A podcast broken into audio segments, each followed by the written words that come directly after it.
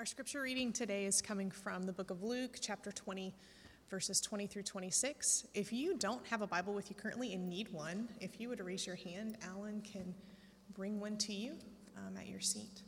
And if you don't have a Bible at home, please feel free to grab one on the way out and take it home with you. We would love to give that to you as a gift from our church um, and from our church family. Um, our passage is found on page 718 of our church Bibles in the back. And again, it's Luke chapter 20, starting in verse, verse 20. It says this Keeping a close watch on him, they sent spies who pretended to be sincere. And they hoped to catch Jesus in something he said so that they might hand him over to the power and authority of the governor. So the spies questioned him Teacher, we know that you speak and teach what is right, and that you do not show partiality, but teach the way of God in accordance with the truth. Is it right for us to pay taxes to Caesar or not? He saw through the duplicity and said to them, Show me a denarius. Whose image and inscription is on it? Caesar's, they replied. And he said to them, Then give back to Caesar what is Caesar's, and to God what is God's. They were unable to trap him in what he said in their public, and it was astonished by his answer, and so they became silent. The word of the Lord.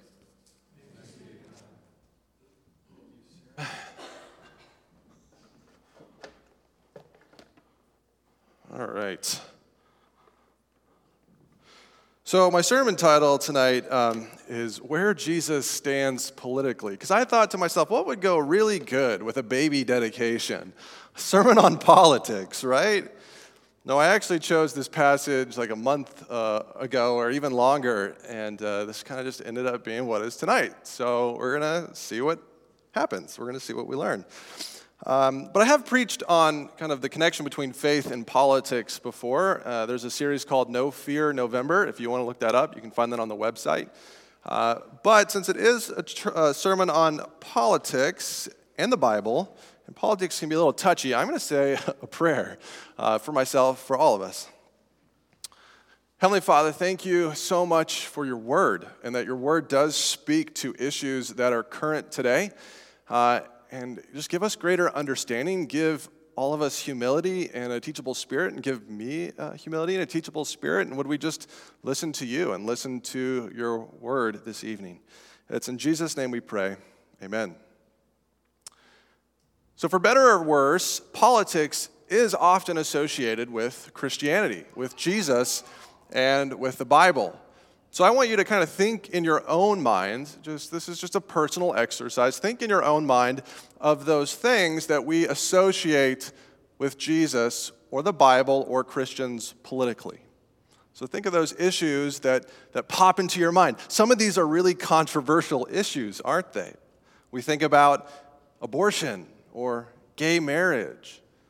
Maybe some other issues like the death penalty or feeding the poor pop into your mind. Maybe you think of Jesus and, and refugees and immigration. All of these can be really kind of inflammatory issues, can't they? Now, maybe you're someone who, like, none of these issues pop into your mind. You have a clean slate. You don't associate Jesus with politics.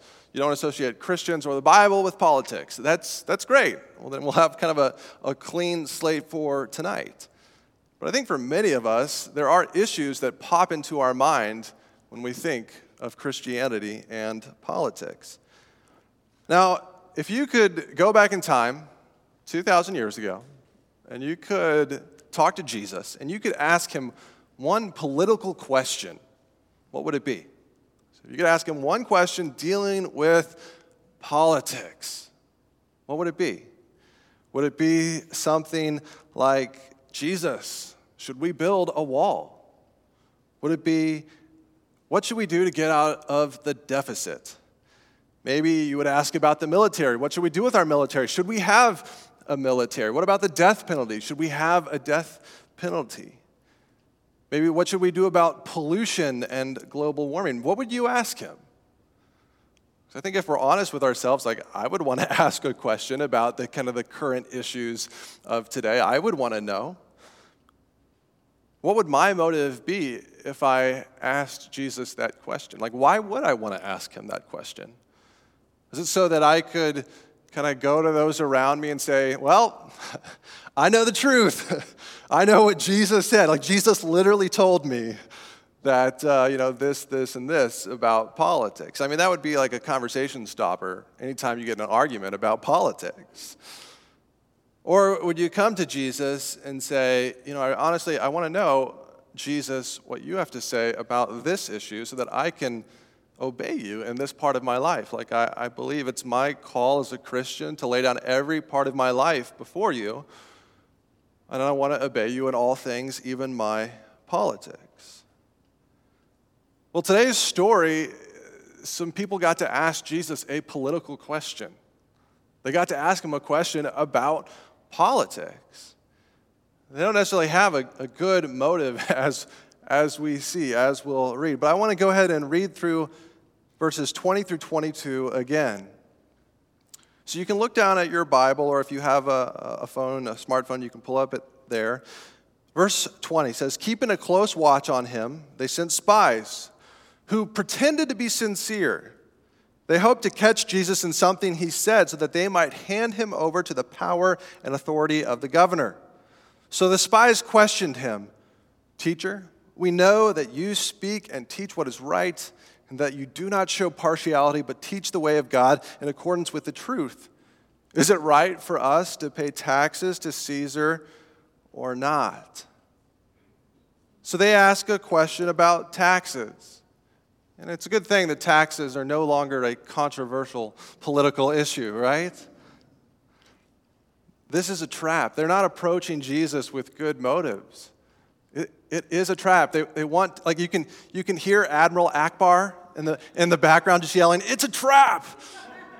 That's a Star Wars reference. If you haven't seen Star Wars, I'm sorry. It's a trap. They're trying to entrap Jesus in their political camp. Come to one camp or the other, Jesus. And we never do this, right? Like 2,000 years later, we never try to say, oh, Jesus is in my political camp, do we? I think we do. Jesus is on my side. I know where Jesus is standing. He's standing right next to me and my candidate and the people that I want to be in office. Well, maybe Jesus is standing near you, but maybe he's standing somewhere entirely different. I think this passage is a call to examine ourselves when we think Jesus is on our side politically. So when you think you know where Jesus stands politically, dot, dot, dot. How should we respond? What can we do to examine our lives? I'm going to go through three things that we can do to kind of assess our own hearts and assess our lives to make sure that we're standing with Jesus instead of trying to force him to stand with us. But this issue of taxation, we're going to kind of step back into the ancient world for a moment. This issue of taxation was very inflammatory for two reasons. First, Rome was an enemy state. So, Rome has levied this taxation on the people of Israel, the people of Jerusalem, against their will. I don't know, most people don't sign up for taxes, you know, willingly.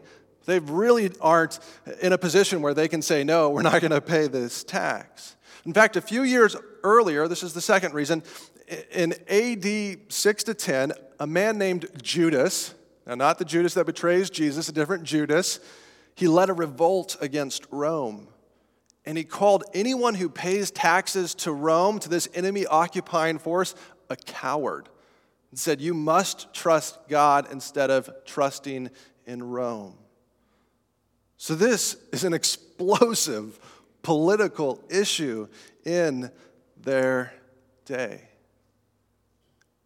And so, as we read the story, what are some lessons that we can draw out to kind of assess ourselves today and assess them as well? And the first one is to test your motive. See, if you think Jesus is standing with you, first thing you can do is test your motives. And I'm drawing this point from verses 20 through 22. Now, the Pharisees, the teachers of the law, and like the chief priests, so these are kind of the big religious powers of Jesus' day. All right, people that are in charge of the temple, uh, people that are in charge of like interpreting the law, they send spies to Jesus. And they want to catch Jesus in a trap. They send these spies who pretend to be sincere. And you can see them like trying to butter Jesus up. Jesus, you're such a great teacher. Jesus, you're just fantastic. And Jesus sees right through them. This word for pretend is a Greek word, and it's a Greek word called hypocrinomai. Hypocrinomai. It's where we get the word hypocrite. Hypocrite is actually like an acting term where you're one thing, but you try to act a different way. Jesus is saying they're hypocrites. The Bible is saying these people are hypocrites because they're pretending to be invested in Jesus and his opinions, and yet they want to move Jesus to one side or the other because they want to entrap Jesus. And Jesus sees this in verse 23. He says he saw through their duplicity. Now, duplicity is not a word that I normally use in my vocabulary, but it means craftiness. You saw through their craftiness, their deceit. See, they're trying to twist Jesus to agree with them, to line up with their opinions, and that's duplicity. Now, I want to be clear. I'm not pointing at our congregation and saying, man, all of you, every single one of us, we approach Jesus with craftiness. My goal here today is not to condemn at all, but to help us examine ourselves to examine our own hearts, to examine my heart, to encourage each of you to examine your hearts. How do we approach Jesus? Why are we asking? I know sometimes when I get into kind of a, I don't know, a political argument, I mean, I'm sure none of you have ever been in a political argument. I'll go to the Bible and I say, ah, like, how can I figure out how to prove my point? Jesus doesn't want us to do that. That's not the right way to approach the Bible. See, we, we want to approach Jesus in the answers that he has to offer with humility. I think there's a way that people could have asked this same exact question Jesus, should we pay taxes to Caesar without evil motives? You could ask the same question. This is a, this is a, a genuine, genuinely interesting question one that I'm sure a lot of people wrestled with. And so I want to tell you that it is safe to come to Jesus with your political questions. You can go to the Bible. You can come and even talk to me or some of the other leaders here at the church. But it's safe to go to, to go to Jesus with your political questions if you're going to him in a spirit of humility, genuinely wanting to know what Jesus has to say instead of trying to find the Jesus that, that you want, that's put in your box. I want us to think for a moment about Jesus' audience, those people that he is speaking to in this moment. There's a couple different groups that Jesus is speaking to. One that wants Jesus to answer the question one way, and the others that want him to answer the question the exact opposite way. And so the first group is the Herodians and potentially Matthew. Now, the Herodians are pro government and pro taxes, and I think Matthew too. Now, how do I know that the Herodians are asking Jesus this question? Well, if you go to Mark's gospel, it says the Pharisees and the Herodians came to ask Jesus a question. Now, we don't have Herodians in our culture today. Herodians, they, they, they were kind of like in the political party of Herod. So they're like, Herod is the man. We're going to follow him. He's the ruler of Galilee. If we align ourselves with him and go by his playbook, we're going to do great. We're going to get ahead financially in advance. And so they could have had selfish reasons for wanting Jesus to get ahead, uh, wanting Herod to get ahead, wanting Jesus to answer kind of in favor of Herod yes, you should pay your taxes. But before we condemn them, I also want to talk about Matthew. See, Matthew is one of the 12 disciples. Matthew, you may remember his profession, he was a tax collector. So that means he was probably somewhat in favor of the government. He was willing to work for them, to dedicate much of his life to serving them. And so I think it's fair to say that the Herodians and Matthew, maybe they saw some of the good in the Roman government. If we think back to this time period, there, there's, this, there's this amazing stretch of peace that Rome brings. It's called the Pax Romana 200 years of peace, prosperity, stability, and economic gain. And so people like the Herodians and Matthew, well, it made sense to be pro Rome because they're bringing stability to Judea, a region that is historically not stable. And well, Rome also did some other great things. Rome built 250,000 miles of roads. Did you know that?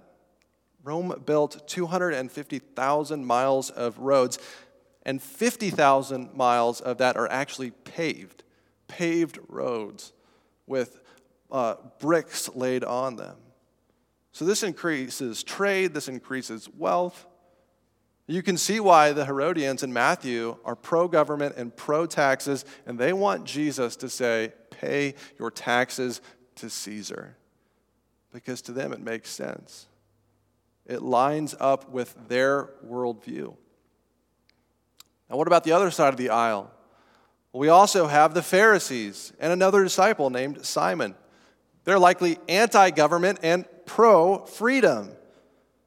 Now, the Pharisees, they're kind of like the religious uh, traditionalists. they are wanting everyone to follow the Old Testament holiness laws. They, they like want strict observance of, of the Bible. They want Israel to be free. They do not want Rome to rule uh, the, the, the, the nation state of Israel. And one of Jesus' disciples was called Simon the Zealot. Simon the Zealot. The Zealots are that same group of people that were led by Judas a couple years earlier, who led a revolt against Rome because they didn't want to pay taxes. So you can imagine that Simon is probably not pro taxation. And I think they probably have some reasonable arguments as well. I found this quote to kind of explain the Zealots. The Zealots were the extreme wing of the Pharisees. In contrast with the Pharisees, they believed only God had the right to rule over the Jews. They were willing to fight and die for that belief. For them, nationalistic patriotism and religion were inseparable. And I think there's probably some good arguments on their side. I mean, Rome is taking this money from the people of Judea, they're funding their military. They're funding their soldiers who are then crucifying Jewish people. That's not right. That's wrong. Thousands of Jewish people were crucified during Rome's time and authority. And you can see how, you know, they could take this money, this denarius, a denarius is a day's wages, so it's a significant amount. They could take this money and they could spend it to feed the poor and the widows. And instead, they're having to give it to Rome. Fight back, fight against the power. And so we have the Herodians and Matthew, we have the Pharisees and Simon. Now, I want to take a moment and I want to transport us from way back then to today. And it's a good thing that, like, in America, we just have, like, one political party and we're always in agreement. We never disagree about anything. Now, we have two political parties, right?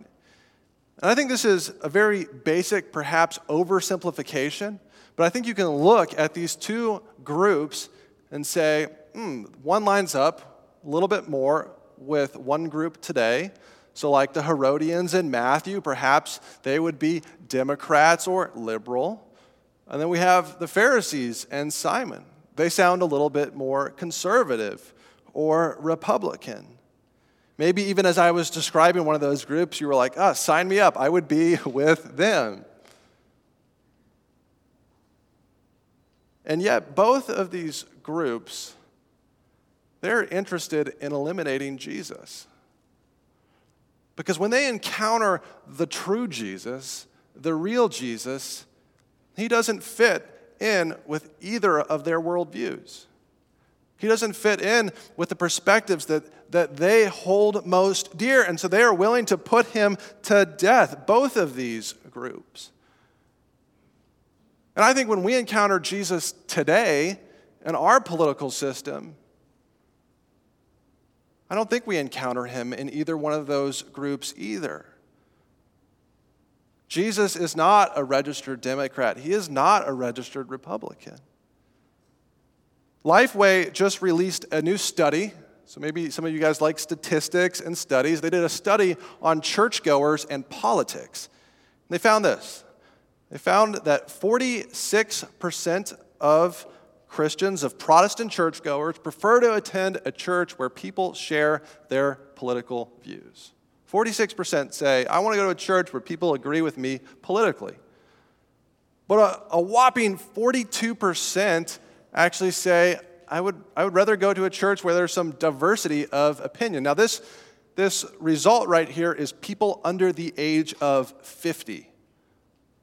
Now, in my mind, the first thing I thought was, oh, you know, it's because, you know, oh, my generation, we're so open minded and, you know, we're millennials and we want to hear what other people have to say. But actually, if you go over 50, it gets larger and larger the uh, percentage of people that want to attend a church where others don't share their political opinion. So it's actually the previous generation that is more interested in going to a church where there's diversity of opinion. 46% of people agree. The executive director of Lifeway uh, drew this conclusion. He said, Politics doesn't seem to be a high priority for most Protestants when choosing a church to attend, but for a small group of churchgoers, it's really crucial. Here's another question My political views match those of most people at my church. 51% agree. So half says, yeah, people agree with me. But 49% are either not sure or disagree. No, like not people don't agree with me, or I, I simply don't know if people agree with my political opinions. Now, apparently, they did a previous study that found only one in 10 would consider leaving their church over political views. So I hope that one out of 10 does not leave the church after tonight. But I share these statistics with you to show there's a great deal of diversity. There's a great deal of expectation in the church around the issue of politics. Why is that? Well, let's check our hearts. Let's examine our own motives. Why do we, why do we want the church to be a place that lines up with our political opinions? So, when you think you know where Jesus stands politically, first test your motives. And that leads me to our second point in verses 23 through 24. My second point is this look for idolatry. So test your motives and then look for idolatry in yourself. Now, idolatry is not a word that we just casually throw out in conversation, uh, you know, with our friends or, or when we're out and about.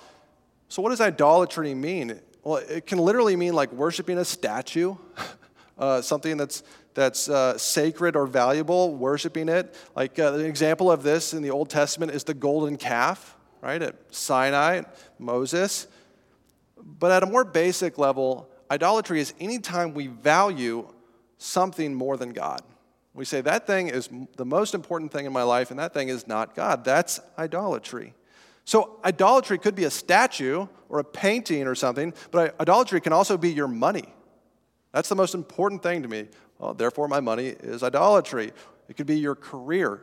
It could be family. It could be fitness. It could be television. It could be food. Idolatry can be anything that we put above God. It's whatever you love most. That's idolatry if it's not God. And as we look at this passage, we actually see that the people asking Jesus this question are committing idolatry. Verses 23 and 24 say this. He saw through their duplicity and said to them, Show me a denarius. Whose image and inscription are on it? Caesar's, they replied. Now, I want to show you a picture of a denarius, of a coin. So here it is. I hope you can, can see it. You can see that on one side, there's a picture of Caesar and his face. On the other, there's this picture of this woman who is seated on a throne. And, you know, like our dollars say In God We Trust? Well, those inscriptions on it say Tiberius Caesar, son of the divine Augustus. Essentially, in Caesar we trust. In God we trust, in Caesar we trust.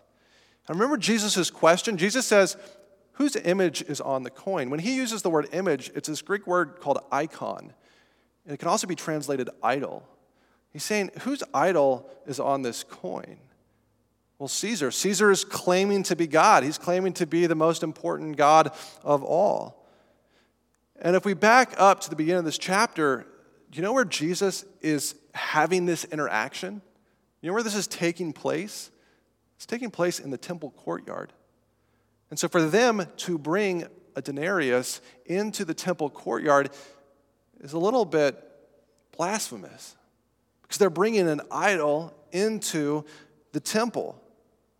I mean, it's, it's kind of bring it back to today. It's like if you're a Yankees fan and you wear all your, your Yankees paraphernalia and you walk into the, the Red Sox stadium and you're just like, I am here. That's, oh my goodness, that's so wrong. How about if you take a Starbucks Frappuccino into Dunkin' Donuts? Okay or saying, you know, Meryl Streep is a better actor than Mark Wahlberg. That is so idolatrous, so disrespectful. This is kind of what they were doing, right? But at a, at a completely different theological, political level. And so I want to ask us a challenging question Are our politics more important than Jesus? If we spend like more time invested in politics than investing in our relationship with Jesus, like we can't control politics. Like I, I cannot control what's going on in Washington. I can let my voice be heard, I can, I can vote, but at the end of the day, I don't have control over that. But you can invest in your relationship with God. So if you're investing more in one than the other, that could be idolatry. And Jesus says he deserves to be first first in our lives. Back in the Old Testament, there was a man named Joshua. Joshua was this great political leader. He led the nation of Israel, he was a military leader. And he encountered God as he was leading an army into the promised land. As he was leading this army against Jericho, he encountered God's presence. Joshua 5 13 through 14 uh, records this encounter. It says, Now, when Joshua was near Jericho, he looked up and saw a man standing in front of him with a drawn sword in his hand. Joshua went up to him and asked, Are you for us or for our enemies? Neither, he replied, but as commander of the army of the Lord, I have now come. Then Joshua fell face down to the ground in reverence and asked him, What message does my Lord have for his servant? Joshua is leading a military engagement that God himself has approved. And when he asks this angel or God, when he asks this person, Are you on our side or their side? you would expect God to be like, I'm on your side. God says, I'm not on your side. I'm not on their side. I'm on my own side.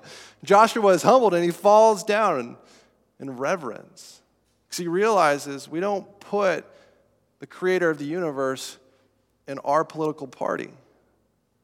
We humble ourselves and we worship our God.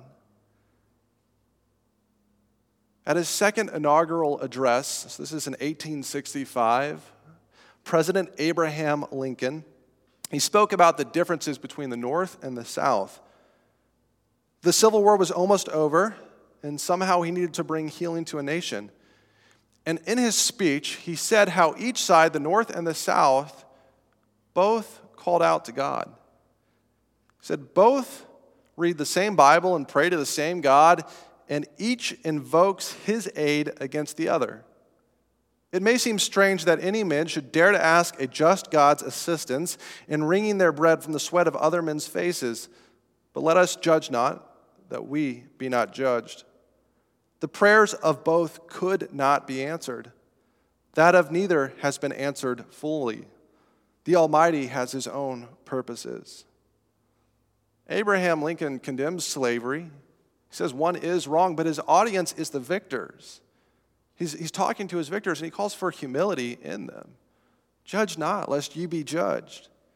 And then at the end, he says, The Almighty has his own purposes. That, that's saying God Almighty is more important and more divine and, and more in control than we could ever imagine. God's in charge, and He has His own ways that don't fit in our political box. So when you think when you know where Jesus stands politically, first test your motives, and second, look for idolatry.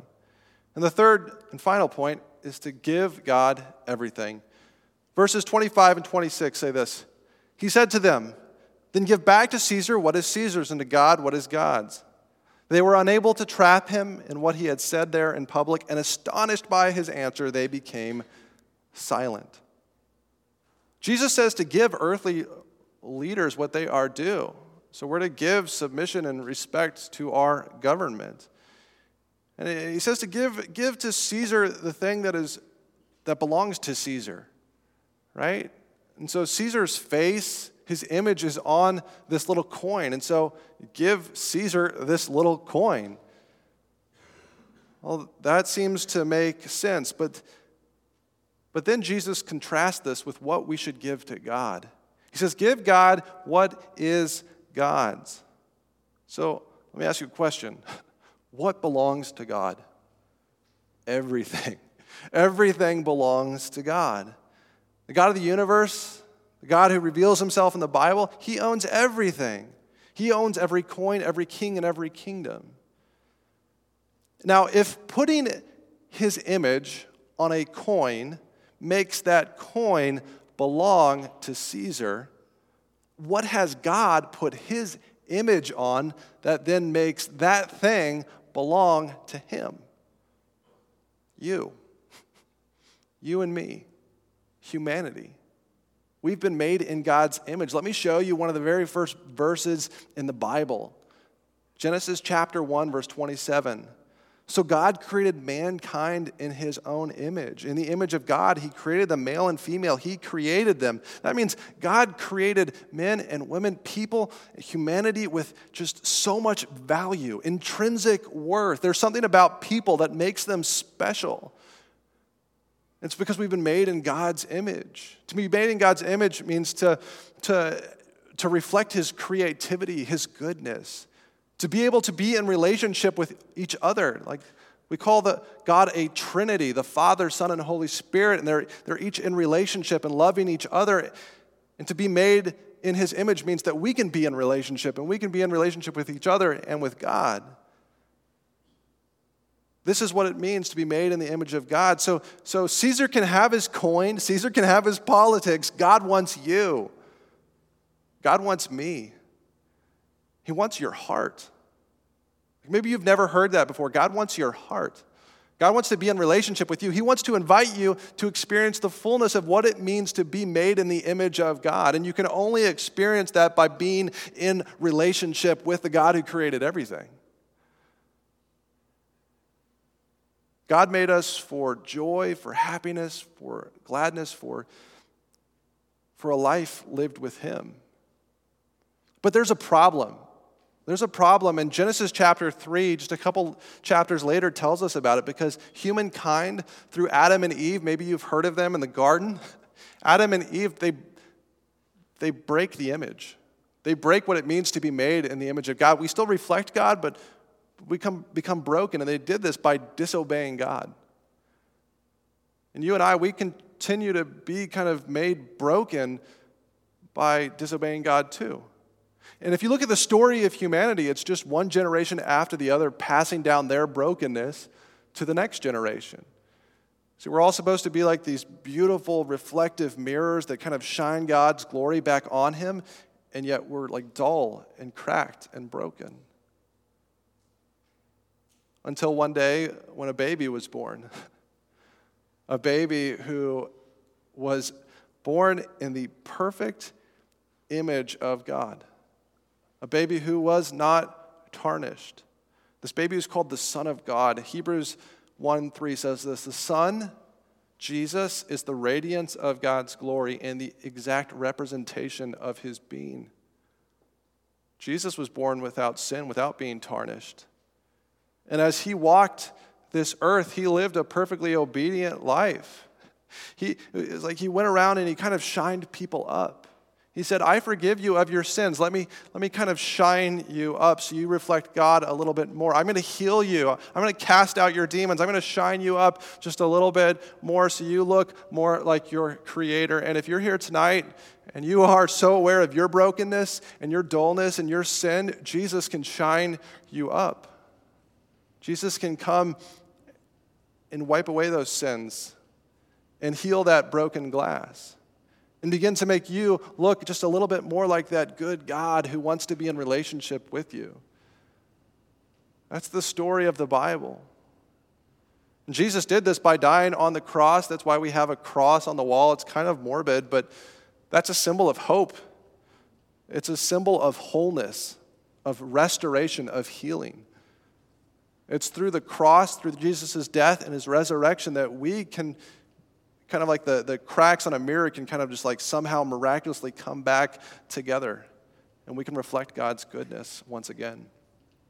So if you don't know Jesus, I would invite you to, to admit that you're dirty, admit you're broken and sinful. That's what Christianity is. And then put your faith and your trust in Him. And if you do know Jesus, if you are a Christian, then do that again today. Remember once more your brokenness apart from Christ and believe again. See, the Herodians and the Pharisees, they're trying to get Jesus caught up in a, a tiny little debate, a silly little debate about a, a tiny little man on a small little coin. And they have missed the fact that the creator of the universe is standing right in front of them. The perfect image of God is in their presence, and they're, they're caught up looking at this, this little image on a coin and debating about that. That doesn't have to be us. We don't have to miss the one who is perfect. Politics do matter, but Jesus, the Lord of the universe, matters so much more. When you think you know where Jesus stands politically, first test your motives, second, look for idolatry, and then give God your everything. I think if you do this, if we do this, if I do this, I think we'll be less interested in making sure Jesus is standing in our camp, and we will be much more interested in just being with Jesus himself. Let me pray. Jesus, thank you for your word. Thank you for the scripture and how it can teach us something about our context today. Help us understand your word more. I give you thanks. I give you praise for. Elijah's baby dedication. Would you bless the, the offering? Uh, in Jesus' name, amen.